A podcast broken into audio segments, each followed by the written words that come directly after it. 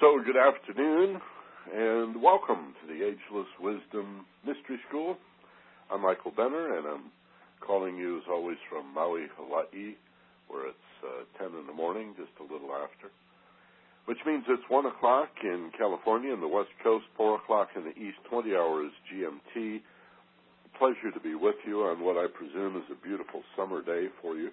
It's August 24th, 2008 and we'll say happy winter to anybody that may be listening in the southern hemisphere, wherever you may be. One of the cool things about the internet.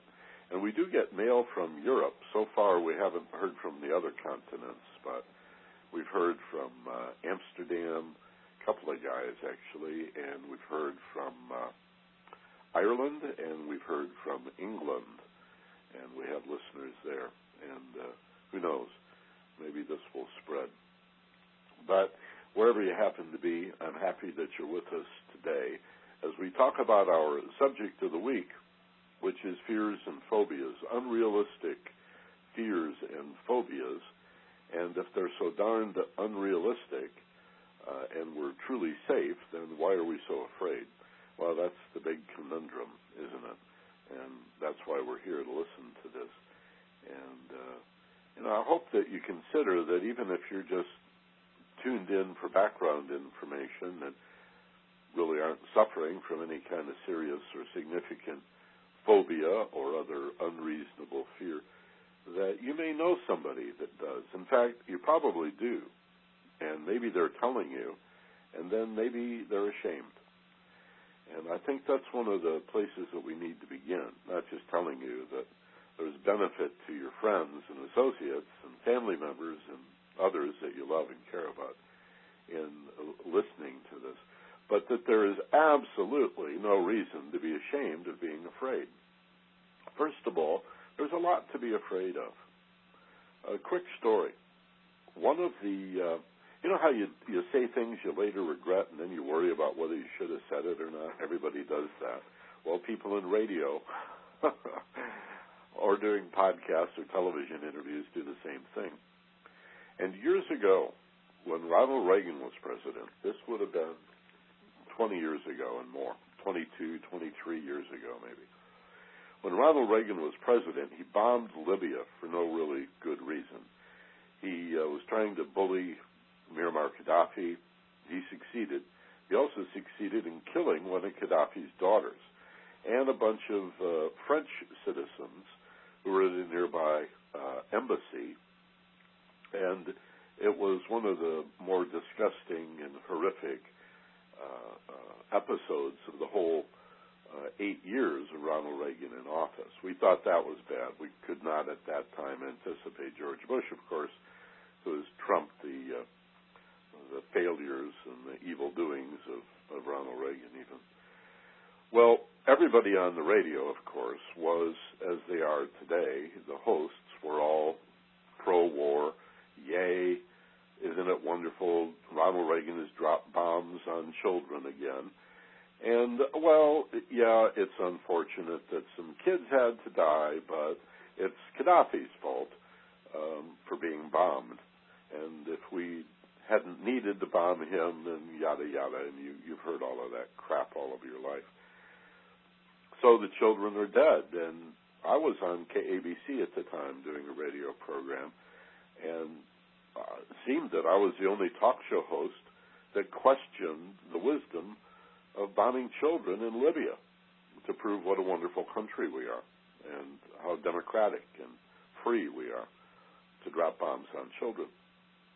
And uh, so Tom Snyder called. Now, most of you, I'm sure, remember Tom Snyder. Uh, he, for years, did a late night talk show on NBC, and later was on KABC in Los Angeles. And by the mid 80s, that's what he was doing. And he said, Benner, I heard you on the radio last night. Would you come on my TV show and talk about it? And I did. And during that show, talking about why the bombing of Libya was wrong, even if you didn't really mean to kill the children, you meant to kill somebody, and just how inappropriate it was and how counterproductive it was. A 12 year old girl called on the phone. This is during this mid afternoon or late afternoon television program on ABC TV in Los Angeles with Tom Snyder. And this this 12 year old girl, and she calls about nuclear weapons, and she says, "I'm terrified. I'm really, really frightened." And Tom Snyder looks at me and said, "Well, what do you have to say to her? You don't want her to be frightened." And I said, "Yes, she should be frightened. There are 50,000 nuclear weapons in the world." 5% of which can eliminate all life by generating nuclear winter. Well, you could have heard a pin drop in that TV studio. And later I wondered, was that too harsh? Was that too strong? And I've decided it wasn't, and I, uh, I suffered for it. Let me just say, there was payback and there was consequences. Um, it was one of the three times I was fired from the AM side, although I, I stayed at the FM side, KLOS, for over 10 years, and kept bound, kept getting hired and fired for cause because uh, I couldn't keep my mouth shut. I'm a bleeding heart. I'm a pacifist. I don't like dropping bombs on children for any reason. Didn't then, don't now. I don't even agree with Obama about sending troops to Afghanistan, but that's just my crazy pacifist ways. So I'm not ashamed of telling that girl that she should be scared. And I'm opening our program today on fears and phobias by telling you that there's nothing you should be ashamed of. In fact, we should probably, in a general sense, be more sensitive to our fears and our phobias and our worries and our doubts than we are. Uh, and you'll understand why as this program unfolds in the next few minutes.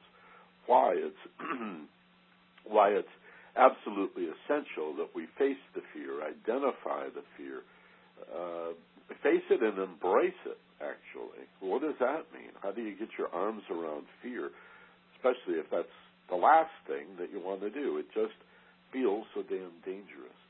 Well, at the top, let's see what we can do to shed any sense of shame that may come along with being afraid. You and I live in a terrifying world. We're being run by madmen. Uh, I'm, uh, I won't soften it. I, I didn't soften it on the radio, and I'm sure not going to soften it now. Politics has largely become a mental health issue. The vast majority of our political and corporate leaders are suffering from personality disorders. They're uh, they're narcissists. They're borderline. They're they're people with little or no conscience. Most of them have no sense of right or wrong. They don't have the inner codes that you and I do. They're willing to do anything for power. They're, they tend to be multi, multi, multi millionaires, making more in one day than you and I make in a year combined. And it's not just obscene in the injustice of it all. Um, it's a personality disorder. And if that scares us, that we're being run by megalomaniacs, that, that they have nuclear weapons, still 50,000 weapons, we don't even know who to point them at anymore. I mean, we're not, you know, the war against terror is not against the nation, against it, it's against thinking. They they want to eliminate people that disagree with them, as if war would do that. And every time we kill a terrorist, of course, we add to their numbers. Uh, which ought to be obvious to most thinking people. So at the top, don't be ashamed or afraid of your fear. Even if you just want to call it stress and say, well, I'm not suffering from any big, overwhelming fear. I mean, you know, I worry about this. I have my concerns. Yeah, we we we all have our concerns, and there's plenty to worry about. I think one of the most valuable things that that I can do whenever I talk to somebody about the importance of being an optimist and, and a positive thinker is how to deal with negativity and fear in an intelligent way. For to think that or believe that positive thinking is to ignore and deny the negative and everything that frightens you would just be foolish, would just be ridiculous. A positive thinker who ignores and denies what scares him or her they're not a positive thinker, they're just being foolish. You can't ignore and deny what scares you. There could be, there rarely is, but there could be some danger in that fear. What we're talking about today are those fears and phobias that by definition are not really dangerous, but they sure feel that way. All right? Well, again, let's begin by insisting that there's no reason to be ashamed. You're in a terrifying world and terrifying circumstances, and as positive thinkers, the best thing we can do is, I call the process worry once. What it means is face the negativity, face the fear, and because we understand the law of attraction, we can't dwell upon it because we then tend to create, to magnify, to manifest the very thing we're trying to avoid. If we dwell upon it and feel strongly about it, whether it's something we want, oh boy, or something we're terrified of, oh no, if you dwell upon either and feel strongly about it, either oh boy or oh no, you're going to tend to create it. So worry uh, is a horribly destructive thing, and yet we're fools if we don't do an appropriate amount of it. Get it? So I call the process worry once, and it means whenever you're just worried, nervous, apprehensive, much less terrified or suffering from an extreme phobia or other unreasonable fear, take it out to the worst case scenario. Take it all the way. Run it out in your mind, saying, Look, I, I can't dwell upon this. I would tend to manifest it. If I think about it day after day after day after day, then those are the thought seeds that I'm planting in the fertile garden of my mind. I can't afford to do that. But to ignore it is just stupid. So let's go to the worst case scenario, plan for that. In any situation, what's the worst that could happen? Okay, that's pretty horrible. Geez, that's pretty ugly. Man, that'd be hard to get through. But somehow we'd get through it. Now you let it go and put your attention on the positive, having worried once. And when that little nagging ego voice, the source of all of your negativity and your fears and your worries and doubts, your phobias, says, wait a minute, wait a minute, it's nagging you in the back of your mind. It's saying, hold on here, man. Uh, you haven't looked at every possible way your life could go south. You have not yet explored every permutation and combination of disaster. You need to, and I, and and you might even justify it by thinking it's an intelligent thing to do, to begin to explore every variation of how you could screw this up, or life could victimize you, or whatever. No, don't do that. Don't do that. Now you're being seduced into counseling your fears and phobias. Um, paying attention to them, but not in a way of managing and controlling, but suffering from and being a victim of your fears and phobias. And you don't want to do that. You don't want to be a victim of fear. All right? Fear is on your dashboard. You manage it. You know, a red light comes on in your car, or if you were you know, flying a 747, some gauge indicates a problem, you adjust for it. You fix it. You don't freak out and wonder, what am I going to do? See? So, worry once. Face your fear. We're going to talk more about understanding the fears and phobias as a kind of universal antidote to it. So, no shame involved. We have reasons to be afraid 50,000 nuclear weapons and uh, uh, environmental collapse. Uh, species are becoming extinct and dying off at an alarming rate. Uh, the polar caps are melting, and our leaders are pretending it's not happening because they're not interested in science. In fact, we're raising a whole generation of kids that are being homeschooled by witch burners and book burners and people that are afraid of scientific knowledge. So we're getting our butts kicked economically all over the world where children, regardless of their parents' philosophies or religion, are learning about science and what we know about the world. That's the intelligent approach. There's so much fear, especially in this country, being used by frightened people to scare other frightened people because doesn't misery really love company? And when you're terrified, wouldn't you rather have somebody who is also frightened to be with you? Or maybe not. Maybe there are some situations where misery doesn't love company, and what you want is somebody to be with you to reassure you, somebody to comfort you.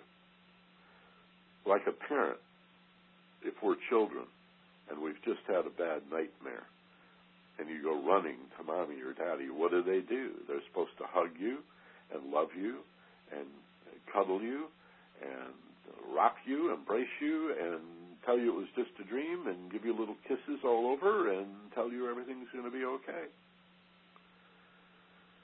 And that's an effective strategy. And we can, there's more, I've got more for you, but, but on the very surface, if you don't have people around you to do that for you, because we're not little kids anymore, we can't go running, unfortunately, to mommy and daddy for this. And if we did at uh, 20 or 30 or 40 or 50 years old, they'd think we were a little weird. We're going to have to comfort ourselves. We're going to have to talk to ourselves. We're going to have to learn to make the choice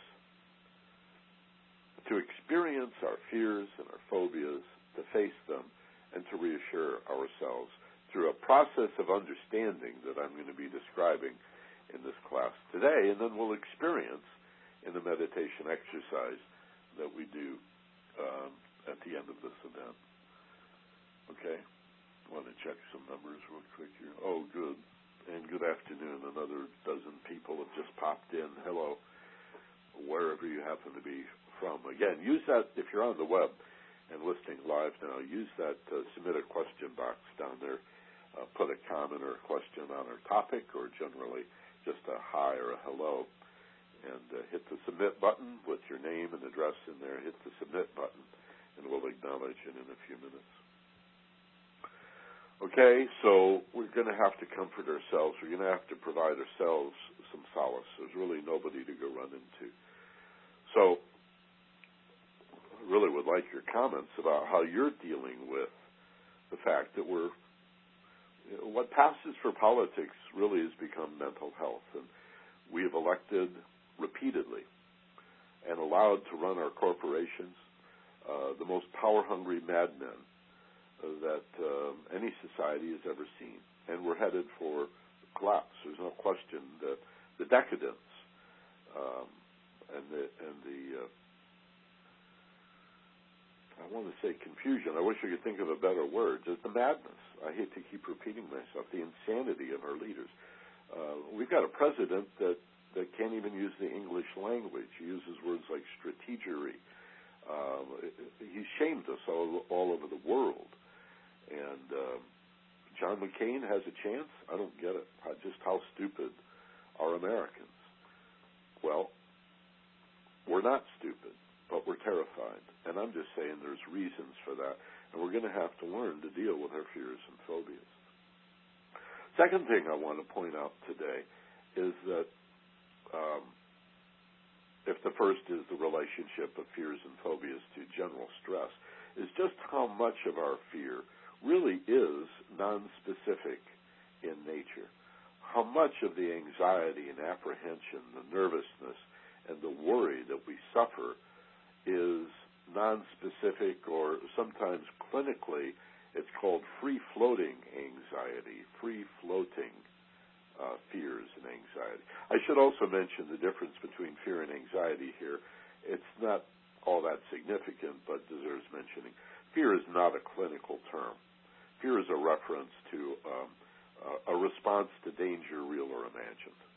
There's your definition of fear. A response to danger, real or imagined. And we're talking about fears and phobias today, so we're going to emphasize the imagined fears. Okay. Um, anxiety, on the other hand, or what is often called stress, is a response to confusion that may or may not be dangerous, but I don't really see the danger in it. I just know I'm confused. I don't know what to do. I don't know what to think. I don't know what to say. I don't know. I don't know. I don't know. You're starting to see what the antidote might be. I don't know why I'm afraid even. What am I so worried about? Why am I so stressed? What I, I you know, I worry about this and I worry about that and I'm afraid of this and phobic of that, but what is the source? I've already had a listener from Glendale asking, do I need to remember the source? No. The source can be varied.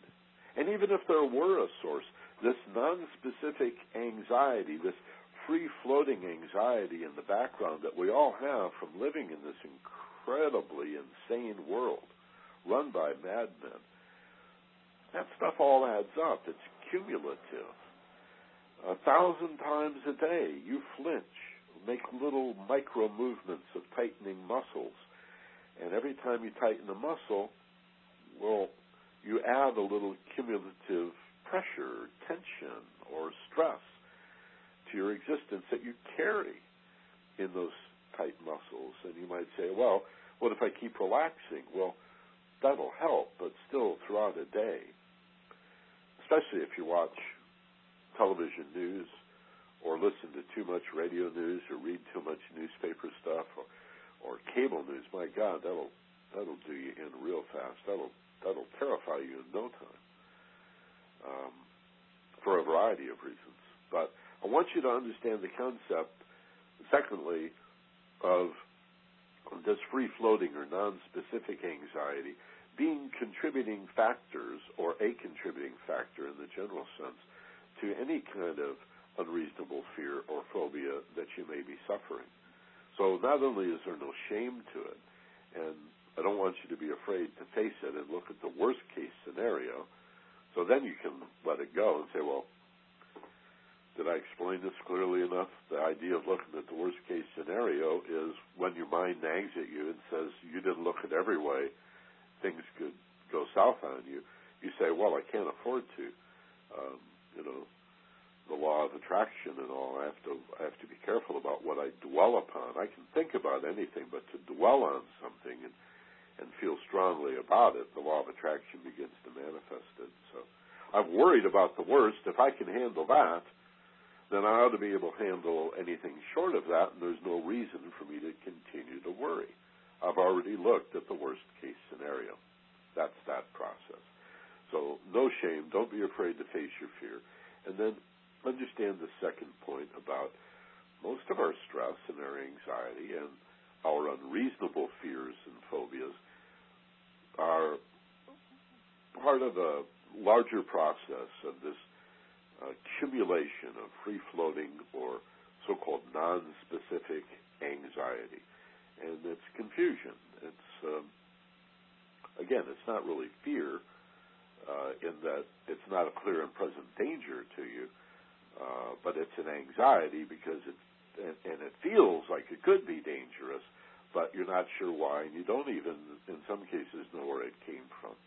Okay, it may have a source, and it may just be the accumulation of this non-specific or free-floating anxiety. In fact, the vast majority of anxiety that I see in my private practice, even if people bring me an issue like, you know, the dog died or I just got fired or they foreclosed my home or I hate my job and I, I need a real career or whatever.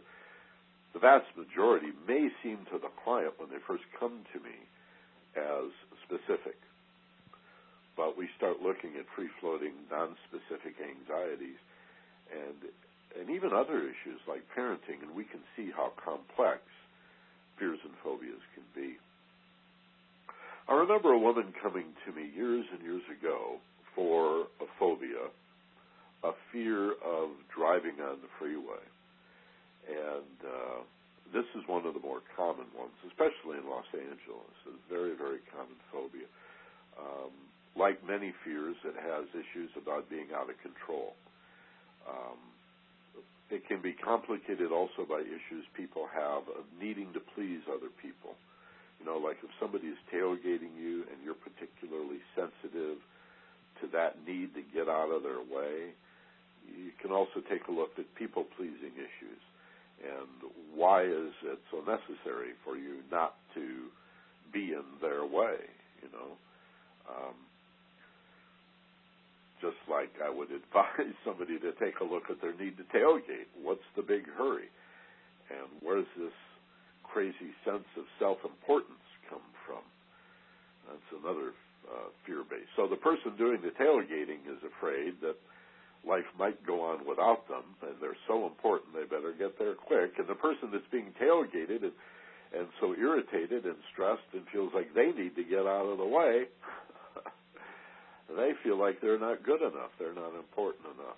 And so it could go back to childhood. This this individual that I'm remembering now from years back, we found that her fear of driving was so all encompassing that it really had its roots in fear that was installed by her parenting when she was a very young child. And so one day we're talking about driving on the freeway, and the next day we're doing regression therapy about uh, the way her mom and dad spoke to her, how they talked to her, especially a worrywart of a mother, a well intentioned, well meaning mother, but one who taught her children that they would be safer if they worried. And of course, their worries manifested and they did not become safer. In fact, they became even in greater danger and began to accumulate evidence that they were right about the importance of worrying and thinking negatively. I mean, that's one of the great ironies of the law of attraction and the way the universe works metaphysically is pretty much whatever belief system you have, you're going to begin to generate evidence that you're absolutely right. And then most people will use that evidence to build a case. You see? We do live in a world that is blah, blah, blah, blah, blah, fill in the blank where I'm always a victim. I have no choice. Life is done to me, and uh, all I can do is be angry and rage against the machine. I understand that, but I also understand a hundred other points of view, including a much more positive. I have choices, and there are always more choices than are immediately available. Camus said, "Life is the sum of the choices we make." Is that your attitude? or is life happening to you? Is it coming out of you or happening to you? And even if both things were true, which is primary? What's the cause and what's the effect? What comes out of most people is an effect of what's done to them. And to take that old phrase, turn your life around, and apply it in this case, and understand that what comes back to you is more a reflection or an effect of what you give to the world well, that changes everything, doesn't it? So obviously, this idea of givers gain, you reap what you sow, pay it forward, uh, life is cause and effect. What goes around comes around. The law of attraction, the secret, whatever you want to call it, certainly is a fundamental concept, especially when we're talking about managing our fears and phobias. Okay. So we've got this background of nonspecific and free floating anxiety. And so the answer to the question, will I need to remember the cause of this phobia? No. Um, you might have learned it a, from a, an incident that you just don't remember, or at an age where you were too young to remember.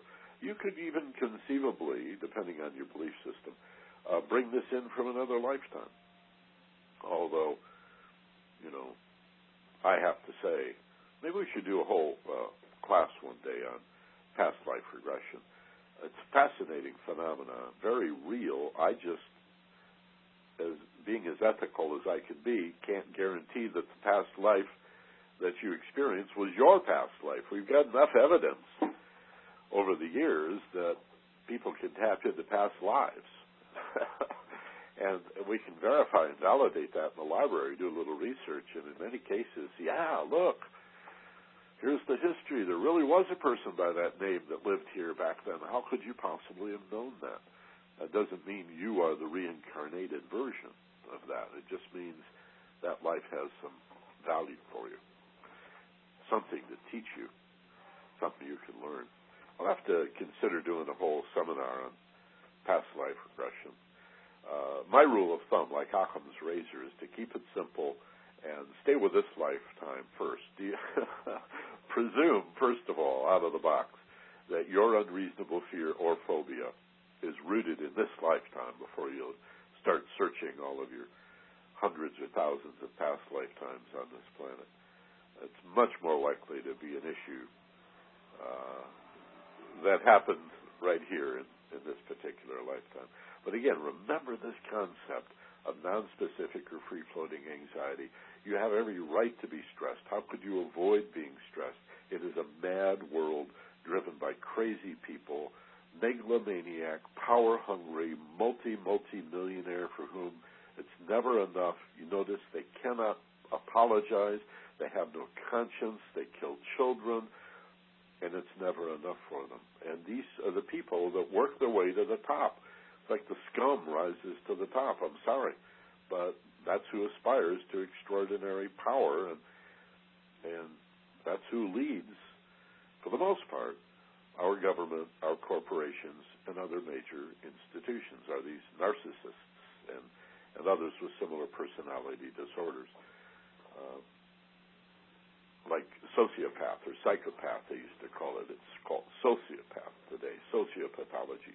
Basically, just having no sense of right and wrong and just not caring about other people, totally out of touch with their own emotions. So, how could they empathize? Um, enough of that. It, it disturbs me when I think about just how many people in America admire megalomania admire this craziness, and then we wonder why we're stressed out.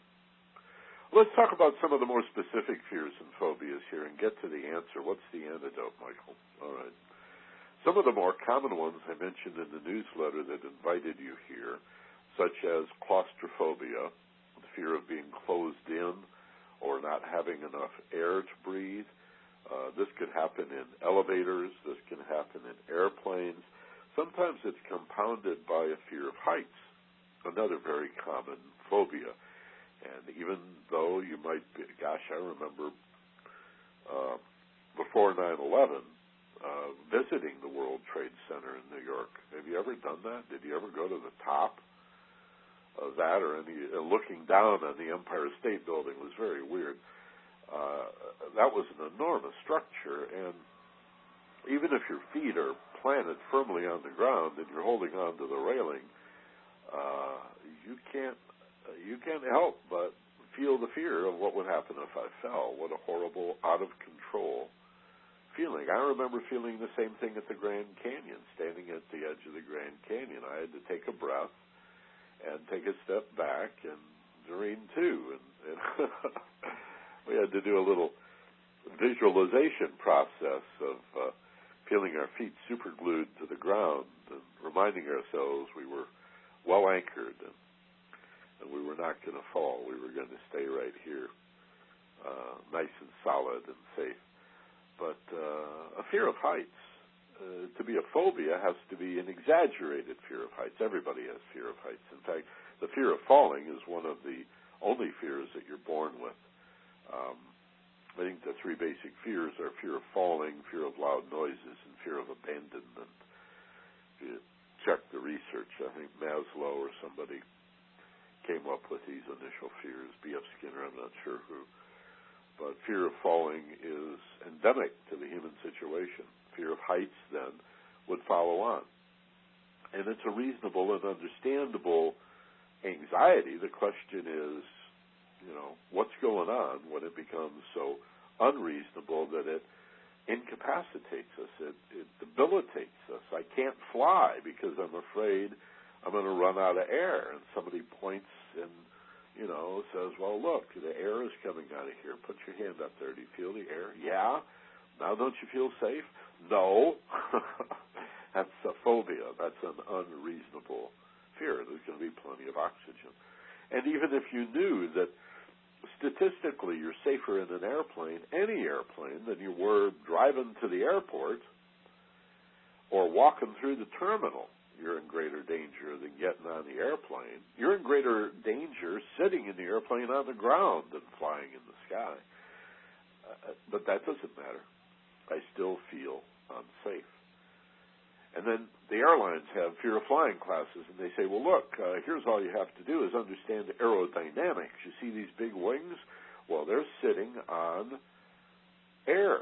And just like a boat sits on water, uh, done this is called reality therapy or cognitive therapy, where you appeal to the rational side of the phobic personality, and you say, look, when you're in a boat, you don't worry about the water opening up and dropping the boat, do you? No. Well, then why would the sky, the air, drop an airplane? It's it's floating in the same way on the air, just like a boat floats on water. And you get them, and for maybe a minute or two, they're reassured, but then they're right back to it. Why? Because most of this is done in normal consciousness. most of these appeals done in normal consciousness will have a very minimal effect on the unreasonable fear or phobia. The universal antidote is to face the fear and understand it in a expanded level of awareness or consciousness, the alpha brainwave level in a meditative, contemplative, introspective state of mind where the monkey mind, the multitasking insanity of normal consciousness, listen to me, no, listen to me over here, what about this, what about that, what about that, falls away. And the anxiety and the turmoil and the torment emotionally falls away naturally. And if it doesn't, if you close your eyes and do the breathing exercises that I teach, or you've learned from other practitioners in self hypnosis or meditation, self mind control, yoga, martial arts, accelerated learning, sports psychology, biofeedback, progressive muscular relaxation, and on and on and on. You learn these techniques, and the mind is not quiet, and the emotional nature does not become calm, then you're not doing it right. You need a better teacher or another book or more practice. And isn't our resistance to practicing meditation bizarre? Can I talk to you about this for just a second as a meditator of 40 years? Can I admit, can I cop to a resistance to meditating even though I've made my living as a teacher of meditation? There is a part of me, it's called the ego, or the persona nature, the sense of self that identifies with the separated physical form, the fleshy sac of protoplasm we call a body, that part is going to tell me not to meditate. Don't relax. Don't do this thing. Stay active. Stay busy. Stay stimulated. In fact, let's get more stimulated. Let's get excited. Even though much of our excitement is just fear. And much of our fear is excitement if we would but let go of it. We talk a little more about that today too, or certainly in future programs. It's just too much chaos in the mind, and I mean, I mean, think about it. What our resistance to meditation, our resistance to sitting down for ten minutes or even five minutes, for God's sakes, taking a couple of nice, slow, deep breaths, closing your eyes. You know you should do it. You say you want to do it. You tell other people you do it, but you're not doing it. Please don't make me sit down, relax, close my eyes, and think of a beautiful paradise. Why? Why? I've been fascinated by this personally. What is my resistance? And the resistance is the ego doesn't want to lose control. It doesn't want to become the spiritual self. It doesn't want you to realize the truth of who you are. And it needs to be overcome, or better said, released. It's not a conquering, it's a letting go of. We're holding on, you see, to that false sense that we are our bodies, that we are the separated nature. And ultimately, that's the source of all of our unreasonable fears, our stresses, and our anxieties, and our worries it's, it's, it's beyond just feeling out of control to the craziness of who am I and why am I here and what am I for and where am I and do I even exist? Because there seem to be, at the very least, these two parts that are pulling at me. This one part that aspires to be better, and another part that's terrified of change. Do you get that?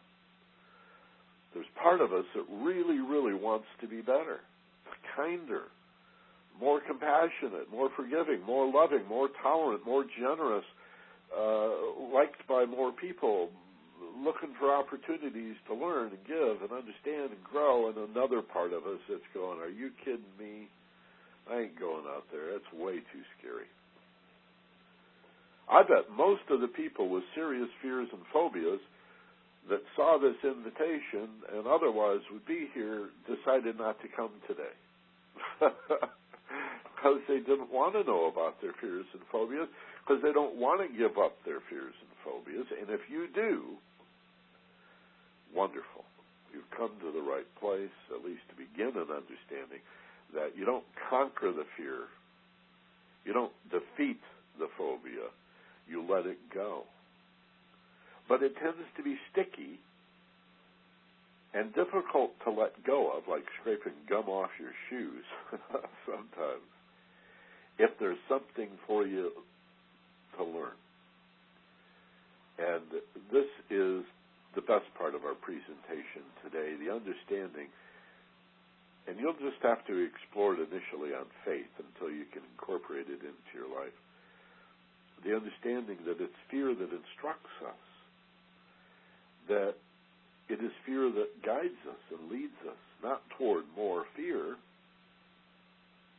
although it could if you didn't understand what I'm saying, or if you kept caving into the ego that wants you to be afraid. That's what it does. It's in charge of fight or flight. It's ultimately trying to protect you as a separative being, even though you're aspiring to more harmony and unity with life, don't you see? Okay. So we, we, we really have to understand this tug of war going on inside and face our fear and work to understand what we don't understand and at the center of all that we don't understand, all the things that frighten us. Again, we're not talking about fears rooted in danger, they just seem to be dangerous. What they're really about are fears and phobias, are unrealistic fears and phobias. Not danger, but things unknown. And at the center of everything unknown, everything that really frightens you, and you wonder, well, where's the danger? all of this free floating and non-specific anxiety. At the center of everything, the heart and soul of what you and I don't understand about our lives is our identity. Our true identity, the higher self that the ego or persona self, the character you're playing, does not want you to realize. And yet you feel the longing you feel the love. You feel the aspiration to be better and better. My wife Doreen calls this divine homesickness. Excuse me. Can you relate to that? That longing, that appetite, that urge, that desire, that dream to be better, to be more fear is rooted in the false self, the ego, and you need an ego. Uh, you know, if you're ever in real danger, the the ego will help you out. It'll kick into this autonomic, knee-jerk, reflexive fight or flight, and your your body will change physically. Your your muscles will will will become tense. Your pupils will open. Your blood pressure increases. Your pulse rate increases to push that blood to vital organs and big muscles as they get tighter and stronger and ready to either fight or run like hell. But the vast majority of our fears and certainly our phobias are not about any danger, real or imagined. but about what we don't understand about who we are. And so the universal antidote for unreasonable fears and phobias is self realization. And you cannot do that in normal consciousness. There's just too many voices and too much emotional turmoil, mentally and emotionally, for you to tap into the higher consciousness. Okay? So, this is really the heart and soul of the lesson here. What's terrifying us? Our existence as what seem to be separated beings, and it feels so lonely here sometimes, so alienated and reaching out to try to connect. And physical connection doesn't do it.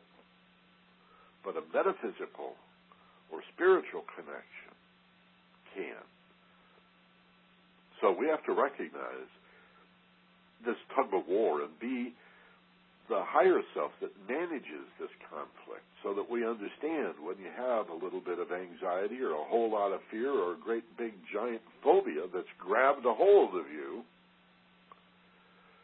that it doesn't necessarily have to have a source or a reason. It could just be an accumulation of a lot of free floating or non specific anxiety, much of it rooted in childhood it could be around bad parenting. It could be sibling rivalry. It could be a bully up the block. Don't necessarily put this on your parents. It may be them. It may not. It's most likely all of these factors added together, confusing us about who we really are. And I'm not going to go back to my rant about the leadership of this country and most of the world, but there you go. that just compounds our feelings of anxiety and being out of control. And and victimized and such. But if you say, there's no real danger, and this fear, this phobia is so unreasonable, what could it really be about?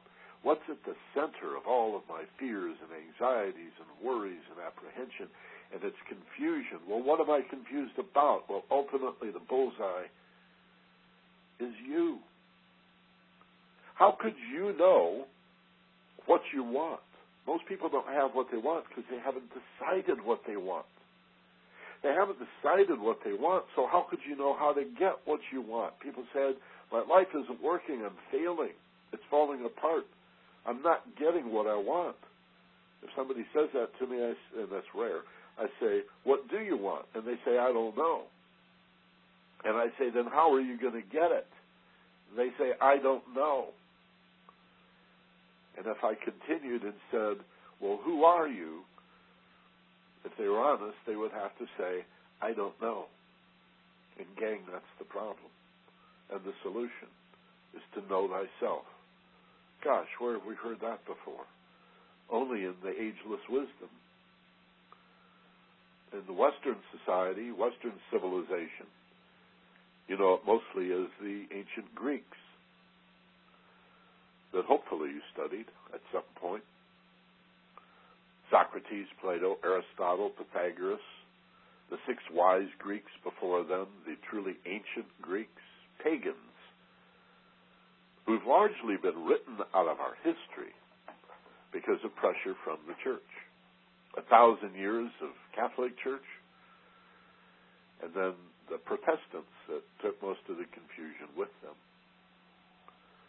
So there's very little emphasis on know thyself. Understand yourself. One who knows others is wise, said the Chinese Lao Tzu. But one who knows himself or herself is enlightened. We want to change the world, but we rarely think about changing ourselves. We want to change the world so that we benefit from the outside in. It's just safer, it seems, than changing ourselves and making that a contribution to the world. Ooh, too scary, too risky.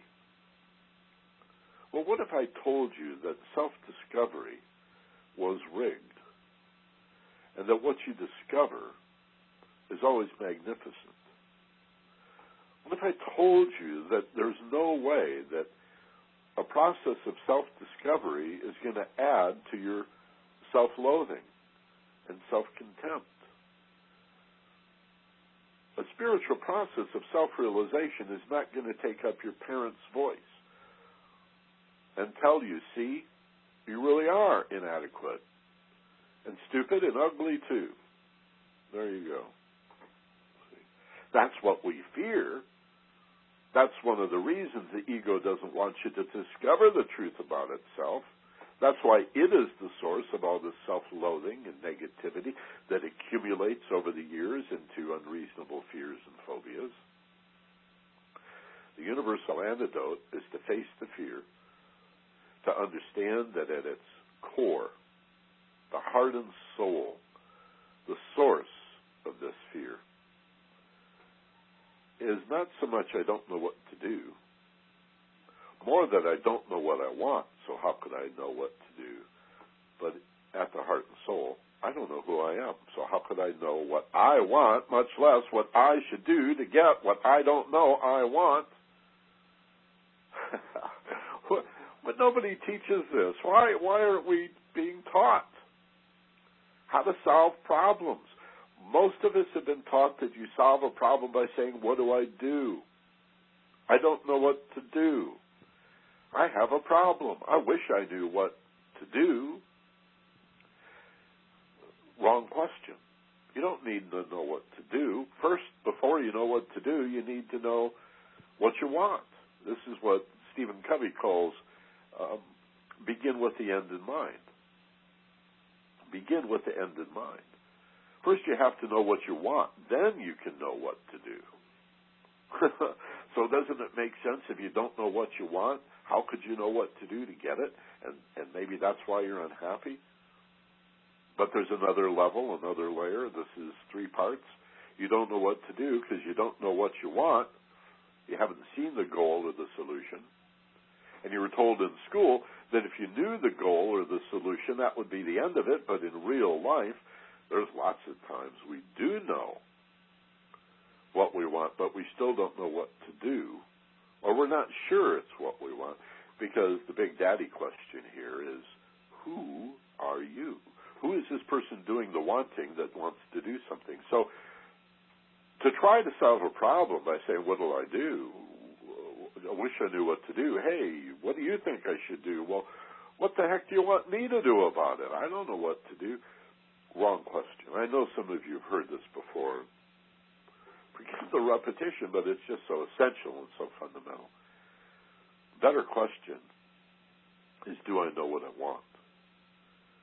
And an even better question is do I know the being, the self, that wants it? And I think every single individual on this earth would have to say, no, I don't know myself. And maybe that's why you're here, to know yourself. Sound a little selfish? I know. that's what the ego will tell you. Oh, well, that would be selfish. We don't want to appear self centered now, do we? We want to appear generous and kind. Well, the best way to create kindness and generosity and compassion and forgiveness is to start by loving yourself first. What a great irony. Selfish people put themselves first. Magnanimous, charitable, and philanthropic people put themselves first. Whoa, but my parents always told me to hang back and play small. Sorry. How about stop lying to yourself, step forward, and be big? Be huge. Be wonderful and be humble. This is one one of the great wisdoms is that the more you know about yourself, the humbler you will be. You don't have to worry about getting arrogant and pompous and conceited. That's for people that have no idea the truth of who they are. Suffer the fears and the phobias and then put on some big air so that you won't see, hopefully, how little they know about who they truly are. The barroom bully, the person picking a fight, the catty woman, the gossipy friend. Um, these are not people that know themselves. Quite the contrary. a person with a big ego. That's do you know persona means mask. It's a cover, it's a scam. The truth is, the more you know about who you really are, the truth of yourself, the sweeter you'll be, the humbler, the nicer. The game is rigged, gang. You can explore yourself and you'll come up with good stuff. And from that good stuff, that elevated perspective, anything you see in you, a behavior pattern, for example, that you don't like, or a fear or a phobia, you'll know how to change it. You'll see what you need to do from this higher perspective. It begins, however, with a commitment to understand the truth of who you are, to get real, to get a life, to step up. And if you think you've already done that, then do it again. And if you think you've been doing it all your life, then I don't need to tell you all the wonderful benefits of continuing that process. Don't worry about how many stages and steps. Nobody ever felt a need, as far as I can imagine, to count how many layers of petals there are in a rose. It just keeps unfolding, and so do you. Your beauty is magnificent. And if it terrifies you and frightens you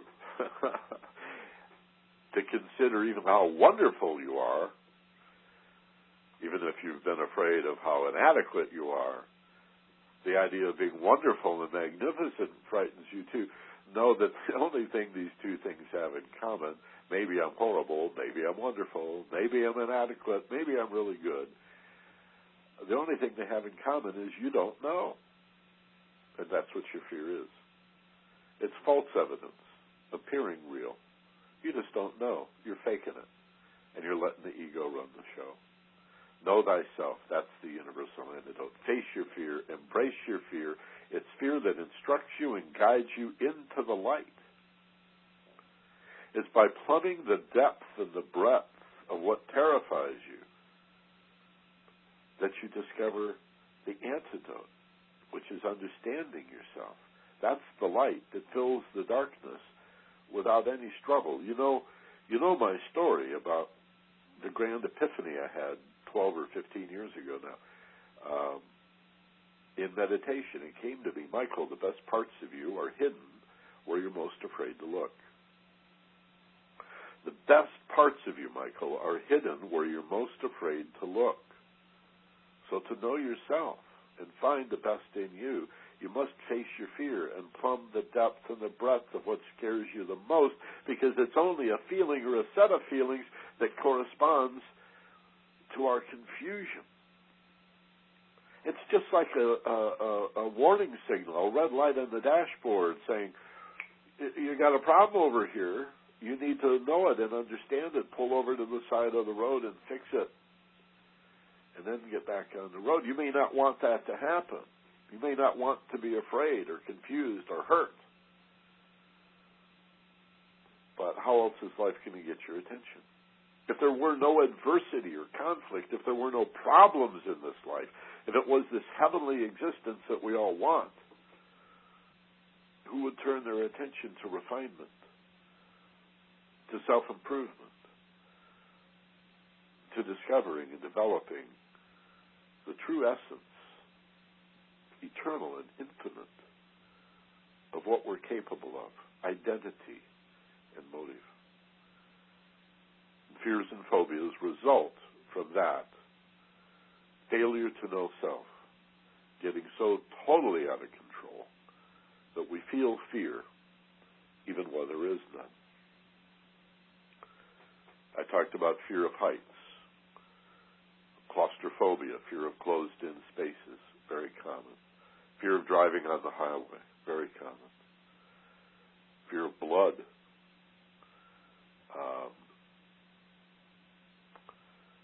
I read a book on fears and phobias once that attempted to list. This was written by a doctor uh, of psychology at Cal State Northridge in Los Angeles.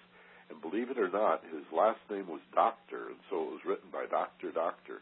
I swear, it was like like Doctor Joe Doctor or something. So um, Doctor Doctor uh, had this whole list uh, fears and phobias, and it was all kinds of things like a, a fear of lint. Now you might laugh. That's why I brought it up. It is sort of silly, unless you're the one that's terrified of lint, and you have this unreasonable fear, fear of cats. Some people are terrified of cats. Even more common, fear of dogs, and yet cats and dogs are like the most domesticated animals there are. It's like sheep or something. They're, they love you. They you feed them, they'll take care of you. They're there for, and yet inordinate fears. Many people have extreme fears. I had, I had a client um, that uh, needed some work on fear of dogs, but she had been attacked by a Doberman or a Rottweiler one of those kinds of dogs, big dog, got right in her face and bit her face off. Well, okay, that's not a phobia then, is it? That's not an unreasonable fear. That's a memory. That's a reasonable fear. That's a little bit different than, you know, just this not knowing why I'm afraid. And you say, Michael, a fear of dogs or a fear of lint or a fear of some tiny little bug? or a fear of a of a hair in the in the bathroom sink,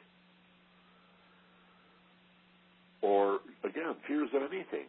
You know, spiders. Think about it. Well, a spider doesn't want to eat you. It's not going to bite you, and even if it did, it wouldn't hurt. But many of us are terrified. And an example I've often used, and we'll use again, the poisonous snake. Let's say I've got ten of you lined up and I've got this like in Kill Bill 2, that black mambo or whatever it was, that deadly of all, deadliest of all snakes. And here I am holding this deadly snake and moving down the row of ten of you and trying to intimidate each of you with this snake. Well, a little knowledge, you know, you know that it's a snake and you know that it's probably poisonous and maybe you saw Kill Bill and you know that this is definitely a deadly, deadly snake a little bit of knowledge, you say, well, you know, this isn't fear of the unknown, and I say, yes, it is. Because the last person I get to is unafraid, and I try again to intimidate him, and again and again. But you see, he raises snakes. He owns snakes. He knows all about snakes. Is this snake potentially just as dangerous to him as anybody else? Yes. So why isn't he as afraid? Because the fear is not about the danger, it's about the ignorance and confusion, don't you see? It's not true that our fear is about danger. It almost never is. Sometimes it is. Of course, danger is scary. And the more you know about a real, clear, and present danger, that's appropriate fear. We're talking about unappropriate, inappropriate, unreasonable fears and phobias. All right? So, knowledge is the antidote. Ralph Waldo Emerson, knowledge is the antidote to fear. I would update that, risk at the risk of being perceived as pompous, to update Emerson to say uh, understanding of self is the antidote to fear. Knowledge of the snake is an antidote. That helps. So the guy that raises snakes is not nearly as afraid, even though he's in the same danger. But knowledge of self, it goes beyond knowledge of the snake to I know snakes, I understand snakes, I breed snakes, I know how to watch this snake that Benner's trying to intimidate me with. I can see its behavior, and I know the danger. Knowledge is the antidote to fear understanding yourself, knowledge of self, is the ultimate antidote to all fears. Real, reasonable fears, even, much less the 99% of our anxiety, born of unreasonable fears, phobias, and the free floating and non specific anxieties that we've been talking about today. Now, I've gone longer than I usually do. I apologize for that. But let's look at some of the um, questions and comments we have. Um, first of all, Haley in Glendale. Uh, Haley is a person that even before the uh, event began today was asking about whether uh, a fear or a phobia needs to be recalled. I'm not saying this right. Whether we need to be able to identify or recall the source of it, and we've addressed that. And so that would be a no, not necessarily. Uh, Jim on the Big Island, good morning, Jim. Nice to hear from you. Aloha. Also, Robert in Irvine says aloha. Uh, Dave Murdy is online. Let me zoom into my screen here. Yeah. Hello, David. Nice to hear from you. And um, Jackie says hi, too. Great. Uh, nice to hear from you folks. in Brea, uh, California, in Orange County. A little further south in San Diego, Glenn, a regular listener, a guy that came to a bunch of my seminars. Glenn in San Diego says hi. Good morning, Glenn. Also, um, in Oxnard, Randall, another regular listener. Aloha, Randall. Carol in La Habra. Hello, Carol. I'll say hi to Doreen for you.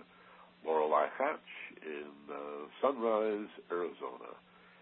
And hello, uh. Love and peace to you too. In Pittsburgh, Pittsburgh. Um, our friend John is with us again today, back from Salt Lake City and his travels. Hello, John. In Irvine, Robert, and he says uh, not only hi, but he's got a little comment for us here I'm going to share with you.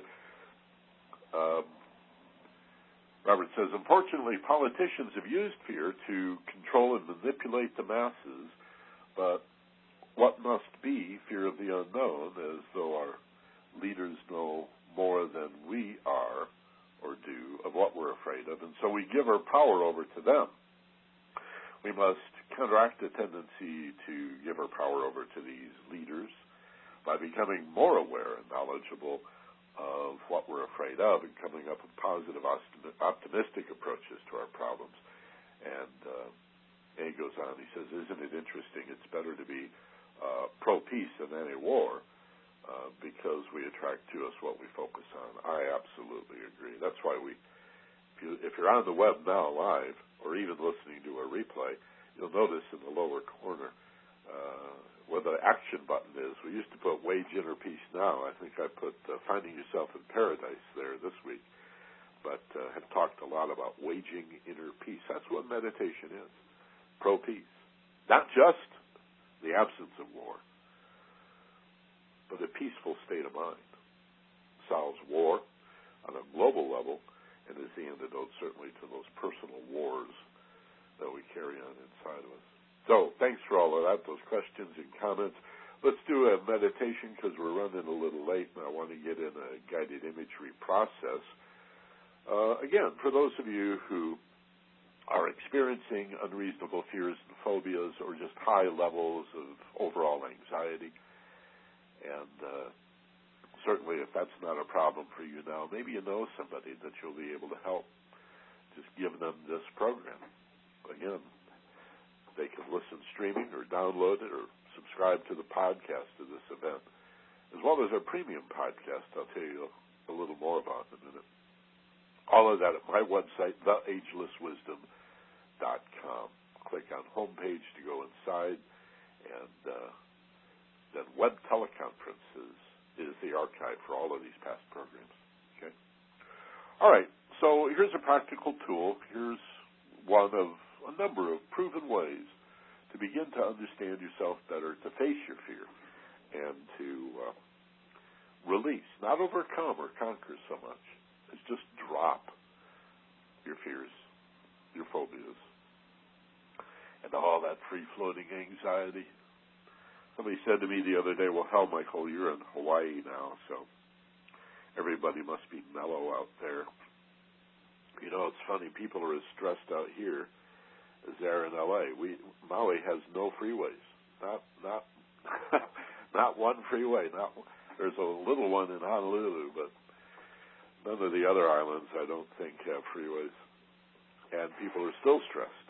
People are stressed. You know, wherever you go, there you are because the source of stress is internal. What you're really afraid of is yourself. You are awed by your magnificence and your power.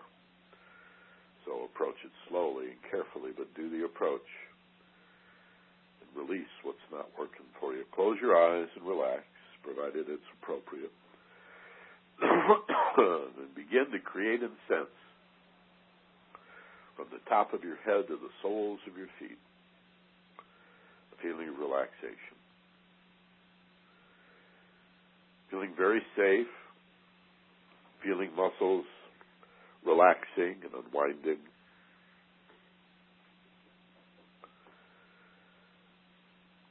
Allowing my voice to go with you as you create and sense a feeling of letting go. Take a nice, slow, deep breath, pulling in strength and power, and as you exhale, just as slowly, feel the letting go. Do that again, inhaling through the nose, a big, full, deep breath, and as you exhale through the nose or the mouth, make it like a sigh of relief, like ah. You can feel the same feeling of your exhale through the nose. Inhale always through the nose, and exhale. I mean, unless you're stuffed up, you have a backup the mouth. But try to inhale through the nose, exhale through the nose or the mouth. And every time you breathe out, feel yourself as if going slowly down the staircase, going deeper, becoming more and more relaxed, feeling very safe and relaxed. Even imagining, as you allow my voice to go with you, that you're in a beautiful place of perfect peace, a paradise. And the feeling you're making it up is exactly the right feeling, and you are in control of the feeling of letting go, the feeling of being safe, and the feeling of being deeply and wonderfully relaxed. Those are all choices that you can make easily now.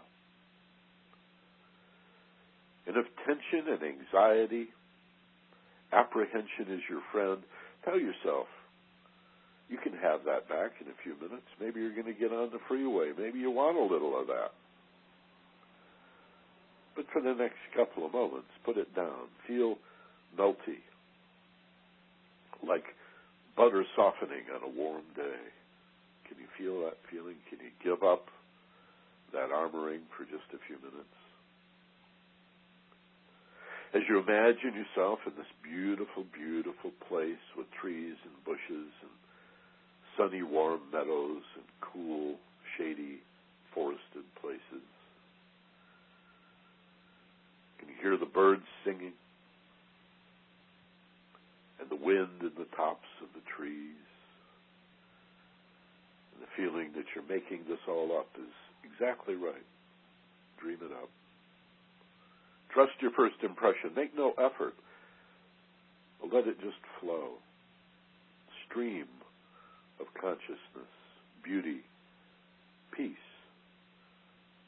safety, relaxation. Feel yourself sitting upon the earth or a rock, a tree stump or a log, feeling rooted into the earth, through the rock, through the log, or sitting upon the earth. Feel rooted like a tree or a bush, like a flower or a blade of grass, connected, grounded, plugged in like a lightning rod, grounded into the earth. And bring to mind a phobia or unreasonable recurring fear. And if there's more than one, go with the first that pops into your head. And if nothing pops up and you feel you have no phobias or unreasonable fears, then look at any sense of anxiety or worry or doubt that is current and present in your life. And if it is an unreasonable fear of consequence and a phobia that is somewhat disabling and incapacitating for you, look at it even more clearly. And if it terrifies you, Imagine plumbing the depths and the breadth of that fear as if you were going into a cave or cavern down deeper and deeper. And you carry with you a lamp, of course. You carry with you a light that could never be extinguished, that is always with you. And perhaps it only allows you to see 20 or 30 feet ahead, but that's far enough as you move deeper into the unknown, deeper into the darkness of your fears and your phobias. And you are the spiritual warrior, and you carry your light, which by its essence eradicates and eliminates the darkness without any conquest or defeat whatsoever. The darkness is not defeated by the light you carry. It simply ceases to be, and the ignorance and the confusion, especially around your own unique and magnificent identity, is similarly vanquished by your presence and the light that you carry as you move deeper and more broadly, looking behind every rock, every nook and cranny. And if the road forks, you take the one least traveled, the one that's even more scary than the other one, and go deeper and deeper, carrying your safety with you, carrying the light and the knowledge and the understanding already acquired with you as you look into yourself and why does this thing make me afraid? Did it have a beginning? If so, look at the beginning. If it's so unreasonable that you can't even imagine where it may have begun, then simply look at the fear. Examine the fear. As if for the very first time, look directly into the heart of darkness. Face your fear. Face it. Turn and face it. Look into it deeper and deeper. You're carrying with you a spiritual light that is infinite and eternal, that cannot be extinguished. It is your protection. It is your love. It is your identity. What does that light now reflect off of? What are you beginning to see and realize about yourself? Even if it seems to have little or no bearing on this specific fear or phobia, let it bubble up. Put down the logical mind and don't you don't need to go after this and wade through reasoning. Simply sit quietly open and receptive to an arrival of insight and understanding. Face the fear.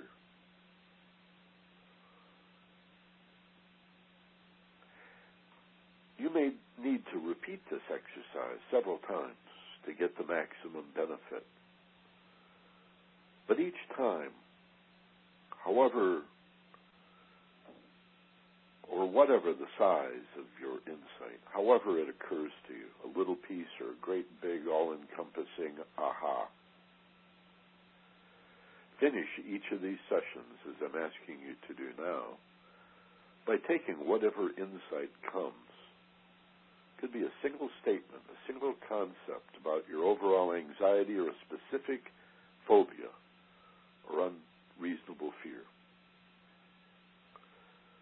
reflect upon it, and now see yourself behaving in such a way that you can see having manifested your improvement.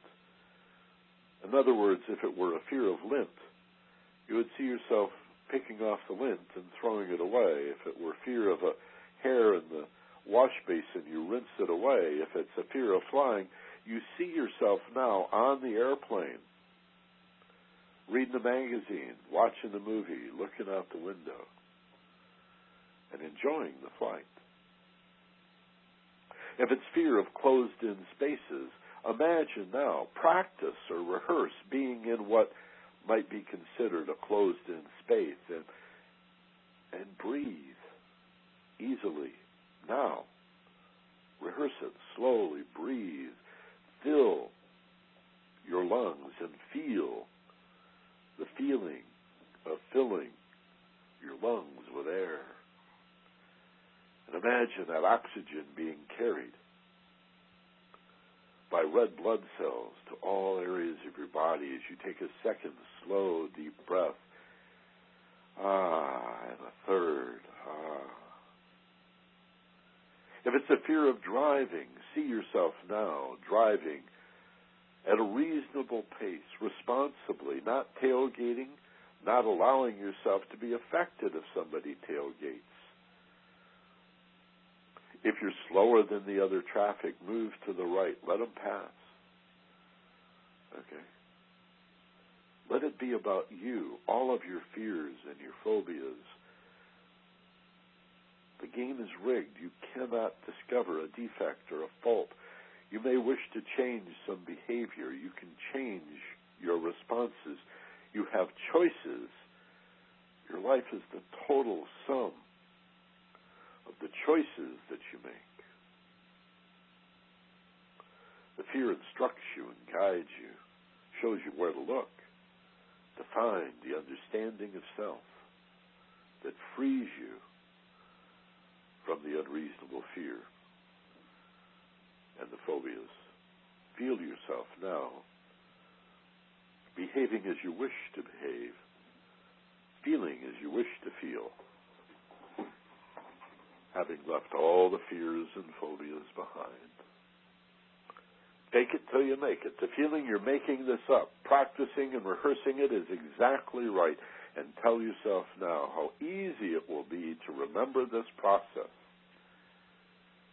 and the benefits of rehearsing it just two or three times, in addition to this morning's exercise, to free yourself from the unreasonable fears and phobias born of just not knowing the truth, the deep and wonderful truth of who you are and what you're for. Know thyself. To thine own self be true, and then as the day follows the night, thou canst not be false to any person. To thine own self be true. Know thyself. And empathize with others. Don't judge others to know self. Know self. And these levels of mind, facing your fears and your phobias, to realize for the understanding to dawn upon you. Oh, I see now. And that light vanquishes the darkness. No effort at all. As it feels right for you, take a nice, slow, deep breath. And as you exhale, relax, open your eyes wide awake and alert, feeling fine. All rested and refreshed and relaxed with a really good memory of what we just did and realizing if you do that two, three, four more times, wow. And especially when you need it, you can always have it, right? That's my prescription. The universal antidote for unreasonable fears and phobias. And then the reasonable fears we talked about very early on in this uh, uh, class. So if you came in late, listen to the replay. It'll be up in about 10 minutes at theagelesswisdom.com. Also want to invite you to find yourself in paradise with our premium podcast, 99 cents a week don't you dare tell me you can't afford it. Somebody told me yesterday they did not have 99 cents a week. I, I didn't know what to say. Of course, you can. You have money for anything you care about, anything that's important to you. If you like this, you're going to love the premium podcast, Finding Yourself in Paradise. Uh, less than a Starbucks latte per month for four, sometimes five programs. An hour long, Steve and me an exercise, a meditation in each, you're going to absolutely, if you like this, you'll love that. Some of the best stuff I've ever done, I do with Steve. Click on that button, finding yourself. Not finding yourself, finding your capital S, self, in paradise. And the other links to my website, the audio archives, and my profile on LinkedIn are right below that. So thanks for being with us. I really appreciate it. Hope you'll join us every Sunday whenever you can. Tell your friends about it. We're growing virally, and that really helps.